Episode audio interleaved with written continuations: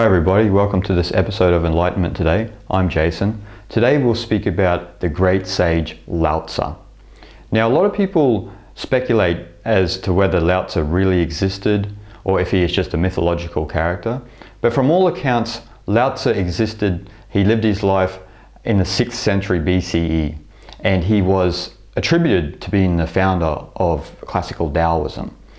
Now, who was Lao Tzu if we, if we are to take into account that he is a real, he was a real person, a real character in this life?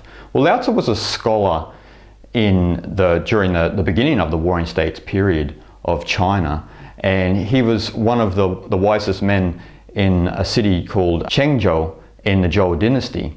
And Lao Tzu had become um, displeased with the way the, the state of the the city and, and the state that he lived in, and he became dissatisfied and he just wanted to leave his position and, and um, to be a life as a hermit. Now, as he was leaving Chengzhou, the, there was a guard called Yin Shi, and Yin Shi asked Lao Tzu, you know, can he write something down to leave him some wisdom before, before he was to go off and live a life as a hermit? So Lao Tzu said, sure, sure, I'll do that for you. And Lao Tzu began to write the, the 81 famous verses that became known as the Tao Te Ching that we have today. So Lao Tzu is attributed with creating the Tao Te Ching, um, and he is the, the Tao Te Ching is the, the core text of classical Taoism, and it is actually the philosophy of martial arts and, and generally the philosophy of China in general, even if you want to look at Confucianism, um, Mozi, and all of these other philosophies. Um, the Tao Te Ching is kind of the basis for all Chinese thought, and as I said, um, it is also the basis of thought in martial arts. But a lot of people who practice martial arts forget this because one of the core tenets of the Tao Te Ching is to get to that ultimate place of radical humility.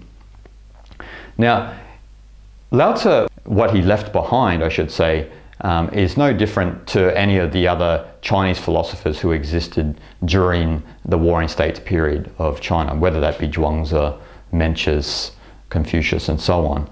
Um, the essential teaching during that period was how do we cultivate or how do we be wu wei? Now, wu wei means, um, it can mean many things, but it means in general non doing, non force, effortless action, but essentially intelligent spontaneity. Um, this is what we're talking about when we're talking about Wu Wei the power of spontaneity, how to be authentic and how to be real.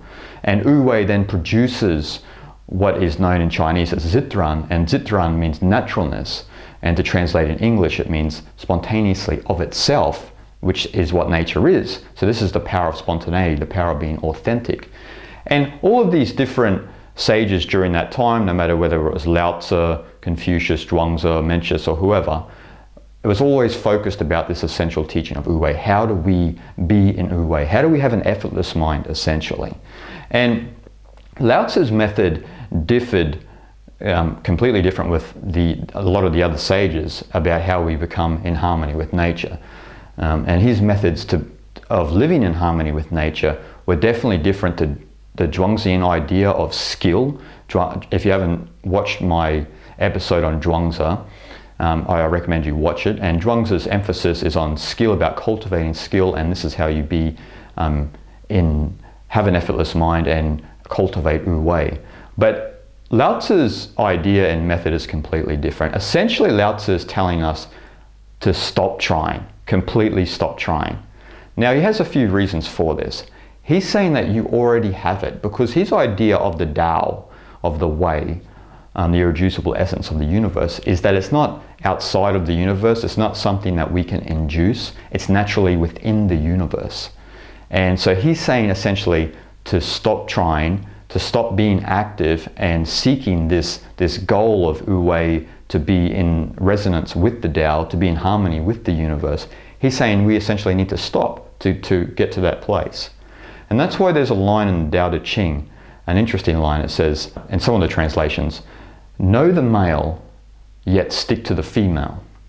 Now, what this means is, is know the, the, the masculine aspect of the universe, know the active. Um, so, this relates to the Chinese yang, and yang means masculine, it means um, act, active, it means heaven, and in the sense of the body, it means heat, or in, in even the ecosystem in general, it means heat. And the opposite of that is yin, the female, the feminine, which is earth, um, which is the receptive, and which is uh, the cooling aspect of the universe, the, the coolant provided to um, our body and the ecosystem.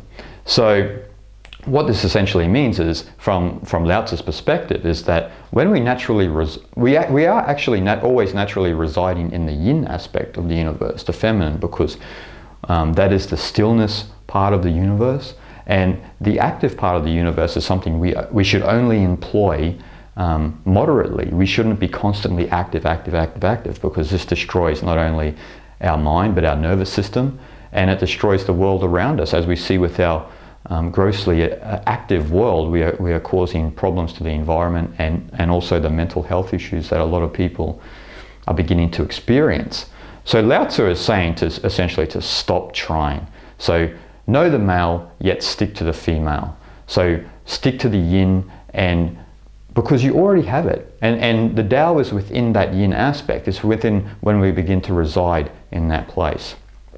So here's, here's essential aspect of stop trying. Um, Edward Slingerland uh, said that Lao Tzu and the, the, the, original Taoists were like the original hippies. I don't know about that, but his point is that the Lao Tzuian um, sage would go, would leave society and live in harmony with nature and live a simple life. Wouldn't, wouldn't travel too far away from their home, would grow their own vegetables, and you know, live in just peace and not try too hard to achieve anything really. Now, obviously, because of that perspective, that differs to Zhuangzi, who Zhuangzi says we, we, we don't have to leave society, we should stay in society. And, it, and it's completely opposite to the Confucian ideas, the Confucian virtues of society. And this is why the differences between the methods in the Warring States period of how to cultivate Wu Wei and how to be in harmony with the Tao is best exemplified by the differences between Lao Tzu and Confucius, who a lot of people believe were contemporary sages. And even in the Zhuangzi text, Zhuangzi has an interesting uh, imaginary dialogue between the two, where kind of Lao Tzu shoots down all of Confucius's um, attempts to bring the concept of universal love into reality and to be in harmony with the Tao. And Lao Tzu says you're trying too hard and so forth and so on. So between these two, Lao Tzu is promoting the natural individual. He's promoting that individuals uh, naturally have the Tao. They naturally are Wu Wei, but we are, our nature is warped and we don't realize that. Where Confucius's perspective is one of social ethics, is one of cultivating the individual. It's about cultivating the mind and um, following certain methods to become the best version of ourselves to, to be a virtuous person. So he has that sort of a map and a philosophy that all people in society should follow.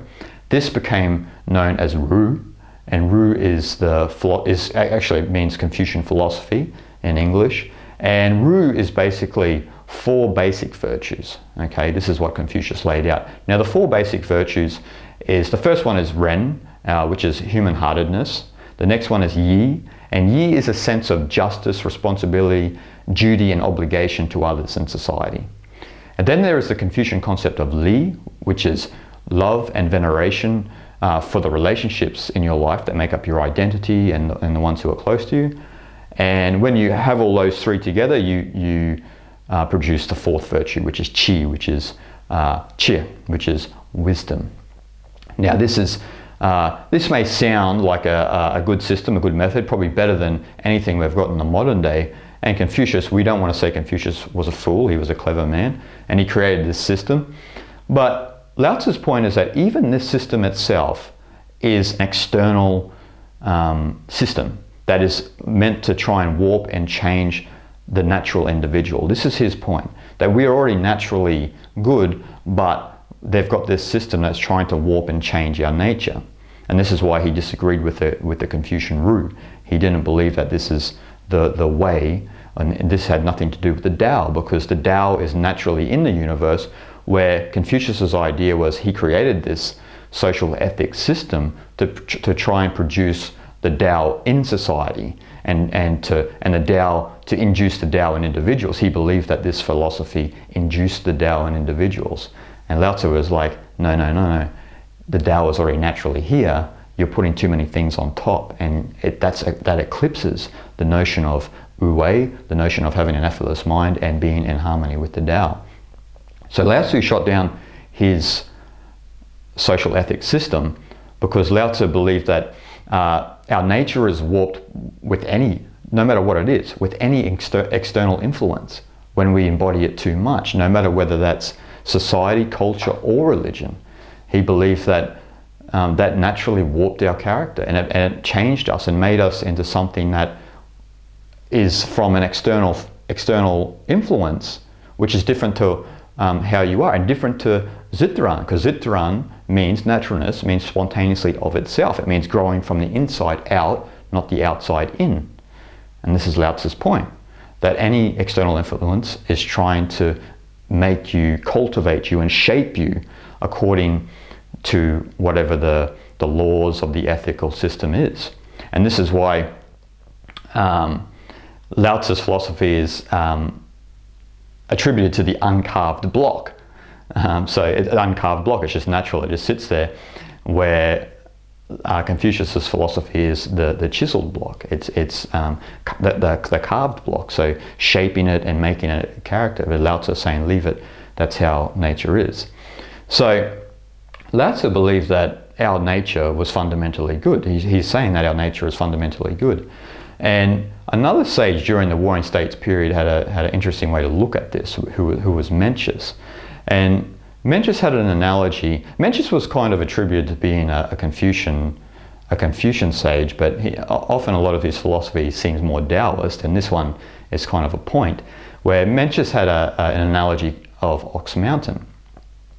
Now, Mencius was talking with one of his disciples one day, and Mencius was trying to get across the point that um, our nature is fundamentally good. And his disciple was kind of disagreeing with him. And then they looked over at Ox Mountain, and Ox Mountain is this bald mountain. It's completely barren and it's in a city. And then in the distance, there's in the in the forest, there's these very green and flourishing mountains. And his his disciple goes, look, Ox Mountain is its nature is bad, you know. And look at the other ones, their nature is good. And Mencius disagreed. Mencius, Mencius's point and the analogy of the story of Ox Mountain is Mencius said, no, no, you, you're misinterpreting that because it's not Ox Mountain's nature that is bad. It's the environment that, he, that it is in that has turned it toxic, which is why it had no trees, no grass. It was barren, completely just back to dust. This is the point. This is the Mencius point, and this is also Lao Tzu's point. Lao Tzu's point is that if we stay influenced by external means, our, our nature will continue to be warped and we will continue to be distorted and not be ourselves essentially. Even Zhuangzi said in his text, you know, we need to refrain from the motives of society if we are to stay in the society. So Lao Tzu's point here is that the way of the Tao, the way of nature, is to let nature just run its course without interfering with it. That's the point.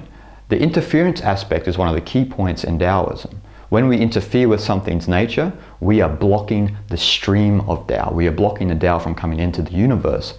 So there is no chance of achieving Wu Wei on a personal level. So it's the interference that, destroy, that distorts any, the growth of anything in nature. As we know, when we cut down a tree, we distort its growth. When we destroy the Amazon rainforest, as we're doing, we are destroying not only the, the ecosystem of the rainforest, we're destroying the ecosystem of the planet, which we, which we are slowly learning. And because we are nature, which is Lao Tzu's point, we are exactly the same. So when we interfere with our nature, then we begin to be distorted and we begin to un- act unnaturally. That's his point. Now, because we have this tendency to interfere with each other all the time, as Confucius did, he made a social ethics system to try and cultivate people. This was kind of the birth of the idea of government, of external government. And external government, as we all know, is based on force, control, and power. It's based on controlling people, basically, and influencing its power over the people. Now, in Taoism, it's, uh, the, the idea of government is completely different. First of all, Zitran, so when we look at naturalness, the different components of nature naturally grow spontaneously of itself, producing harmony. So nature is naturally balanced without any need of government. So because things naturally grow of themselves, everything is in harmony with each other without having to dictate one on the other. Everything is, there's a homeostasis there between, in, in nature. But in our society, in human society, we have this idea of external government which wants to shape the character of the person, which distorts the ability of naturalness, the ability of Zitran to come forward, to be the power of spontaneity is to be is, is begins to be crushed. This is what we see in our world. Now, take this one step further. There was a Russian evolutionary theorist named Peter Kropotkin, and Peter Kropotkin is better known for uh, Kropotkin's anarchy. So, what Kropotkin's anarchy is, it's a theory that postulates if we need to leave, uh, it's a theory which postulates that if we were to leave people alone to follow their own nature, real social order and true government would emerge. This is his point. So if we were to leave each and every one of us alone, we would follow our own nature. And now this, this nature that he's talking about is in Chinese, we could relate this to the Taoist concept of Li, which is different to the Confucian concept. The Taoist concept of Li is um, the markings in jade and the fiber and muscle, because they always Chinese always have interesting ways of translating, which means naturally that means an organic pattern naturally within your consciousness. So that is your nature, which is unique and different to other people, um, which brings different colors to the world. So um, Peter Kropotkin's idea is that if we were all separately to follow our own nature, naturally harmony would come about because that's how nature is. And his view is humans are not different from nature, and, and we are not when you think about it. Um, but in Taoism, they would take it further because um, any government is not institutional or or organizational power, according to Taoism. Now, Peter Kropotkin said that real social order and true government would emerge, and he's, he's probably true in that context. And the Taoists would definitely agree, um, but they would just say that it, the government itself is not institutional or organizational power. Real government is the communal power attained when we trust each other. So that's very similar, obviously. But it's it, as this is what Lao Tzu would um, advocate, and in one of the verses of the Tao Te Ching, it actually goes into that. So, if we were all to trust each other, the power of the community would be the government that would um, control society, and that only comes from trusting each other. So that comes in giving our power away to gain a sort of power that we've always wanted. Now, what that means is life is governed when we leave the world to be as it will be. So, what that means then is when we trust in people, this is the real government. It's not about external influence, it's not about um, learning a certain system and then downloading that into your consciousness and acting out of that accord. Lao Tzu would say, just trust in other people is enough to produce real government and to, and to bring um, a deeper sense of the Tao, a perception of the Tao in everyday life, personal and social. Now, to advocate this point even further, um, as Lao Tzu would mention, that this is not just to do with you know social government. Um, this trust that we should have in people should extend out into all life. It should extend into everything in the universe. We need to trust. First of all, you don't need to think about if the sun's going to come up every day. You just trust that it's going to happen. And his point is that we should be like this with everything. We should trust life. And when we trust life, we begin to become sincerely humble because we see that, you know, sometimes things do happen, but um, as you follow the Tao, things begin to work themselves out. So what is what is might seem a bad situation, in the end will be a good situation. But you're just not looking at it correctly when you are caught in the subjective viewpoint. This is his point. So when our trust extends out into, into all life, then we, we come into a sincere humility and a sincere appreciation for the whole universe. So, by following the way of the Tao brings you into harmony with the Tao. basically, is what Lao Tzu is saying. When we follow the way of the Tao, we follow the course of nature in our own lives, we come into harmony with it because we are trusting it. We are trusting um, the path. We are trusting that the river is going to the greater ocean in our life. That's what we are trusting. Now, to explain this in a deeper level and to accentuate my point, there was once a, a Norwegian ethnographer and adventurer um, named uh, Thor Heyerdahl. Now, Thor Heyerdahl was a really interesting character. Um, he'd been on many adventures, but one of his greatest adventures, uh, his greatest expeditions, was known as Kon-Tiki. Now, Kon-Tiki was an expedition he, he embarked on in 1947. Now, Kon-Tiki was this idea. Um, Thor Heyerdahl, in true Taoist fashion, believed that if he trusted the world, he would be guided and taken to wherever he needed to be. This was his, his deep sense of trust that he had. Now, his idea was he, him, him and his small crew, they created a balsa wood raft in Peru. So, a balsa wood a raft, and his idea was they were just going to put it in the ocean in the Pacific and then just drift off into the ocean. Obviously, most people were like, you, you are completely nuts because you were just going to drift out and you were never going to be found again. So, anyway, Thor Heyerdahl and your small crew built the raft, the balsa wood raft, and they went out. The balsa wood raft was very fragile, and as they went out into the Pacific, over time, the balsa wood raft began to swell up. The, the logs began to swell, um, which made it more secure and more durable. The, boat beca- the, the raft became more durable as they went out.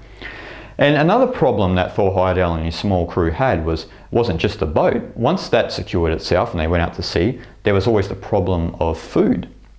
Now, miraculously, as they went on day after day, they would wake up every morning with flying fish on the deck.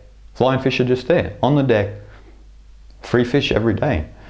Now, a lot of people say this is a miracle, but Thor Heyerdahl's trust was that if he began to just trust in the ecosystem, he would become one with it. So he began, him and his crew and his raft began to replicate the intelligence of a dolphin. They began to uh, move in the path of least resistance as they traveled into the, into the Pacific Ocean.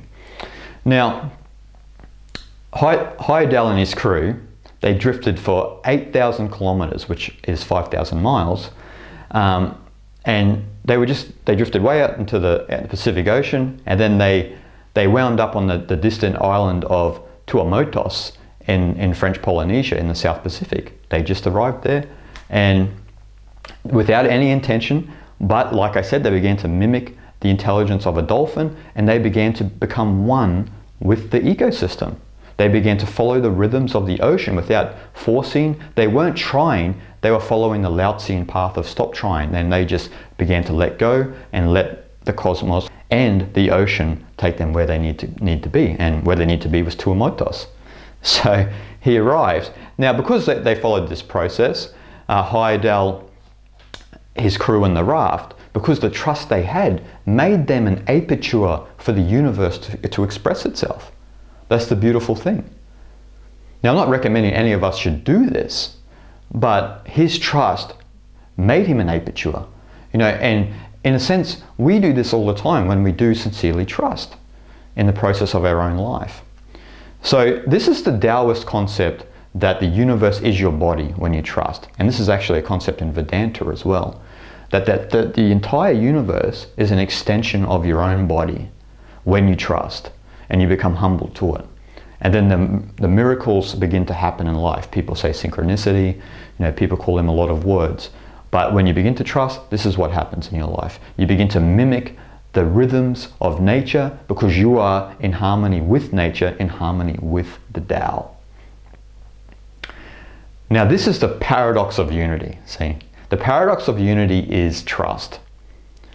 Because it's only when we trust the universe, when we trust life, when we trust the universe, that we get this real sense of unity within. You know, it's funny because when we trust, we become one with it. And it's only when we don't trust, when we always question or when we are cynical or sarcastic about reality, that we are completely disconnected from it. So that's why the, the paradox of unity is trust.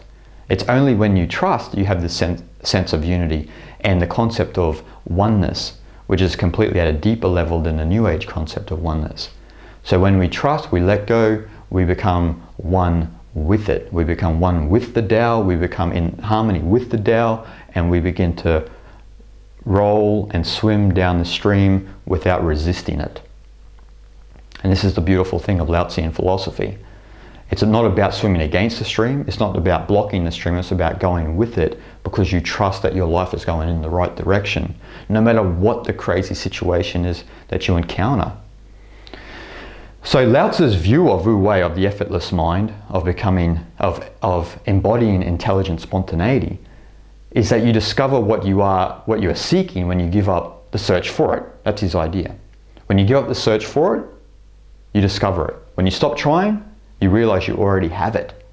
So you need to let go. This is the idea of Lao Tzu philosophy and Taoism. You need to let go and allow the universe to happen without you interfering with it. That's his idea. So that means then Wei is our intrinsic nature. And the Tao is naturally within the universe as it, and so it can be, and so it cannot be artificially induced as, as Confucius believed. Confucius believed that we can artificially induce it, where Lao Tzu said that the Tao is naturally in the universe as the universe. And you are part of that as that when you stop trying to find it. This is the paradox. When you stop trying to find it, you realize you are that. And then you begin to express Wu Wei, you begin to express the power of spontaneity. The effortless mind comes into the, the realm of existence. This is Lao Tzu's point. And it's a beautiful philosophy, beautiful thing. And this is the core of Taoism to allow the universe to be as it will, to follow the course of nature, to let everything grow spontaneously of itself. Naturalness, Citran, to let that process happen. This is the core of Lao Tzu philosophy. Now, if you're interested in getting into um, more of Lao Tzu's philosophy and Chinese philosophy in general, there's a lot of books you need to know. I'll show you four of my favorites. Obviously, you need a good copy of the Tao Te Ching. Now, a lot of the purists will probably laugh at me because this is, this is a translation by Stephen Mitchell, which is kind of not really a translation. It's kind of, he's changed it a little bit, you know, made it more palatable for um, the modern world. But this is a great version. This is an illustrated version. But there is many great um, translations of the Tao Te Ching out there, which you can find online.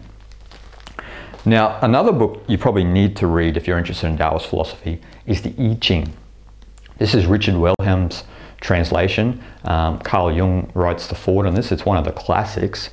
Um, but I'm, I'm not telling you to read this for the oracle perspective. The oracle perspective of the, of the I Ching is only the surface of the I Ching. What you need to understand is the wisdom of the I Ching and its relationship to the nature of the Tao and the nature of Lao Tzu philosophy. Now, the next book, one of my personal favorites, is Tao the Watercourse Way by Alan Watts. This is a great book. And um, Alan kind of exemplifies modern day Lao Tzu sage in some sense, uh, uh, if you have a look at the course of his own life. Um, and last but not least is um, Trying Not to Try by Edward Slingerland.